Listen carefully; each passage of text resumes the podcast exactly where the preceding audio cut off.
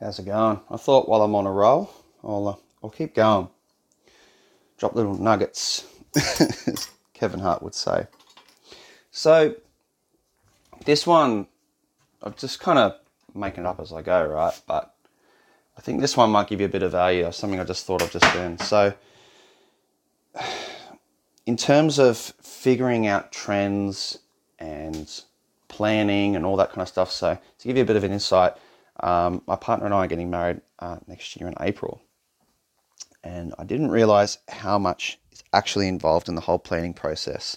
So, hats off to you who have got married or are planning to get married because I'm in your boat now and I'm just understanding just how much is actually involved. But let me share a little bit of insight with you guys as to how I went about things and um, just so you can kind of dot your I's, cross your T's, and see if you're on the right track. Um, and while I'm doing this, I'll also point out some of the things um, that I find within the industry, and particularly with weddings, um, that is going to help you get a bit of a ballpark on how it all works. So, the first kind of thing you want to be doing is figuring out when and where. So, the date and the venue. Once you get a place, an event, or a venue and a date, that's step one. Now, Saturdays are the most popular days of the whole year to get married. Saturdays. When you're looking for supplies, when you're looking for venues, when you're looking for booking anything, Saturdays are the desired day. I'm not saying you have to get married on Saturday. I'm getting married on a Friday. By getting married on a Friday, I was able to secure the supplies that I wanted a lot easier because not only are Saturdays popular, but Saturdays in particular months are extremely popular. The most popular wedding date this year was the 10th of October 2020, which was a Saturday, 10 10 20. You can imagine why people picked that date, right? I turned away close to 20 inquiries for that one single wedding date. But the key months of the whole year that are the most, I guess, popular, the week, the peak or the bulk of the wedding season happens from September to December, and then picks up again about February, March, April. My partner and I are getting married in April next year, uh, but we chose to do it on a Friday. Friday weddings are not as popular. Sometimes you can get discounted rates. Um, if people really want to be there, or take the day off work or half a day of work to get there. Um, but then you have the whole weekend to hang out with family, make a weekend of it. It's a great consideration. The other way to think about it as well is you could possibly pick a Sunday wedding. I know that sounds weird to say, but Sunday weddings are also discounted as well, particularly by venues because they're not as popular. And for venues that are doing multiple weddings a week, Sundays are their least popular day of the week, so they're happy to get you in a discounted rate. If you want to go cheaper again, winter weddings. Peak dates Friday, Saturday, Sundays between the months of, say, May, June to August are not as popular. And some places, some suppliers, and some venues will actually discount again because it's a winter wedding. If you want to go one step further, you can do a mid-week wedding, Mondays to Thursdays. And again, you're particularly this might be more applicable for people dealing with COVID at the moment. Um, you'll be going through the processes of trying to get deposits back or trying to move dates or postpone and all these kinds of things. But if you move your date to the following year or however long you need, and you put it on a day between Monday to Thursday, you're more likely to get all of your suppliers that'll all honour their deposits they will all honour the money that's been given to them already, and you'll be able to secure them and rebook them without having to pay any more money. You'll also probably get discounted rates if you're a new booking um, from your venues and suppliers because it's a Monday to Thursday wedding, it's not as popular. And I know that might turn away some people, but if your friends and family really, really want to be there, they'll be there. And I've had some weddings on a Saturday that kind of fall flat and they don't party as hard. I've had some weddings on a Monday and a Thursday, and it feels like Saturday because of the way that they're partying and celebrating. So you can't really pick it I don't think the day of the week really determines the kind of crowd that bring that you bring. If you're worried about the celebration side of things and people having fun, so that's something to consider. Um, so I'm just kind of going off the cuff here and letting you know. So I've covered the most popular dates. So the peak busiest dates or months is March, September, probably October and November as well. November is probably one of the for for entertainers like myself. November is one of the busiest months of our entire year. That's because um, we're not only doing weddings, but we're also doing Christmas parties. So Christmas parties, um, school formals, uh, probably not so much this year, but school formals, Christmas parties, weddings. I do the pub circuits and club circuits as well. Um, and so some of us can be working anywhere between six to nine, ten gigs a week every single week. And that's huge. So November is a huge busy month. Um, so that's something to consider. November is massive. September, starting into spring, you know, the starting of the, the main kind of start of the wedding season um, is quite popular. And March, because I do believe that March um, actually has certain flowers bloom. I can't remember which ones, but there's certain flowers bloom in March that make it really popular to get married in March.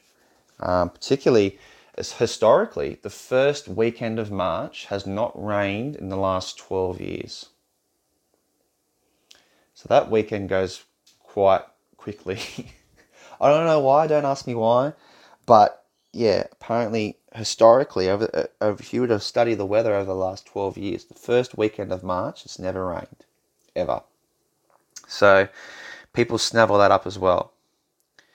Um, I guess the next thing to talk about while I'm kind of rattling off to you is wet weather alternatives while we're talking about water and rain. So, like, I've been to a few weddings where there hasn't been wet wedding alter uh, sorry wet weather alternatives, but and they've just held off and they've had planned no alternatives or anything else like that. And you know what? They must have seen something more than what I did because every time that's happened, it hasn't rained. But there's been one or two occasions where it did rain and it rained quite profusely. Um, have a chat to your reception venue about the potential of having a backup plan if you're getting married in the same if you're having the ceremony reception in the same place, they'll of course have something there for you. But if you're getting married off site, have a discussion with your reception venue about the potential as to whether or not you can schedule or have some sort of backup plan for a wet weather alternative. And in saying that, don't let the wet weather um, affect your whole day if you can, because they say it's good luck. But not many people know the reason why it's good luck. And it's because in the old days, when you got married, you would tie a knot. You would literally have a piece of rope tied between both your hands to symbolize your union. But when it rained, a wet knot was harder to undo than a regular knot. So that's why they always say that when it rains on your wedding day, it's good luck. So it doesn't have to all be a dampener on your day. Um, but I would suggest if you're going to persist with something outside, um, to discuss with your musicians or whoever's scheduling the music as well, because there's quite a lot of electrical components. Even though they're battery operated, there's still the possibility of them getting ruined. Um, but you can, if you can organize it, um, a whole bunch of umbrellas can look quite nice. If it's only light drizzle and you want to go ahead and make the call, I think that's okay as long as there's plenty of umbrellas that you provide.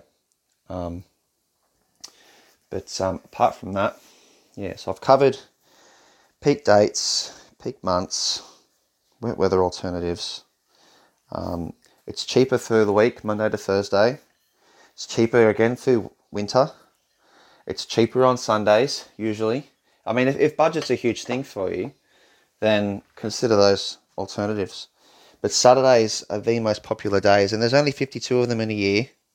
And bearing in mind that, you know, three months, lots of those Saturdays, or 12 to 15 Saturdays of the year, are out of action because it's either through winter, or it's too close to Christmas, or it's around New Year's Eve. The first two weeks of January are generally the quietest um, for suppliers like ourselves. Um, don't ask me why, I don't know. Um, I think people kind of tend to do more of the holidaying stuff for the first two weeks of January during those school holiday breaks. Um, it's a good chance to get away, but it might also be a good chance to get married as well. Because um, right in the bulk of that, it's just after New Year's Eve. What a way to start the year by getting married, right? So that's a kind of my overall, I guess, rant, some ideas, some tips, and all that. What I found, like kind of all the trends and things within the industry. Um, hopefully, you get a little bit of value or understanding of all this. And to get put it into perspective, I might just give leave you with an example. So, I actually met a guy a couple of years ago, and he was picking one of the hottest destinations in Sydney to get married. Right? He got quoted. Um, so the, the venue was doing a beverage and food package, right? So some some of the higher end venues they'll package and you have to pay per person, but they cover like the food, the dessert, the drink, and everything else, um, all that kind of stuff.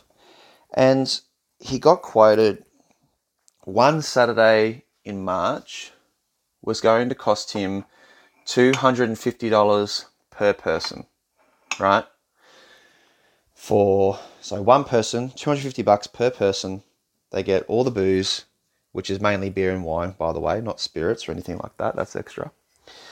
Uh, food, dessert, the whole lot. But the same venue on a Sunday in August was $50 per person for the exact same thing. Five times cheaper than a Saturday in March. Just something to consider. Um, some people might value the wedding. Some people might value having more of that money towards going towards their first home. Just a thought. But yeah, hope you're having a great week. Please like, share, comment, rate this podcast. Um, I'll be dropping more and more gold nuggets um, as often as I can. I've been re inspired to share and um, give a little bit of value where I can. But wishing you a great week ahead, guys. Thank you for listening.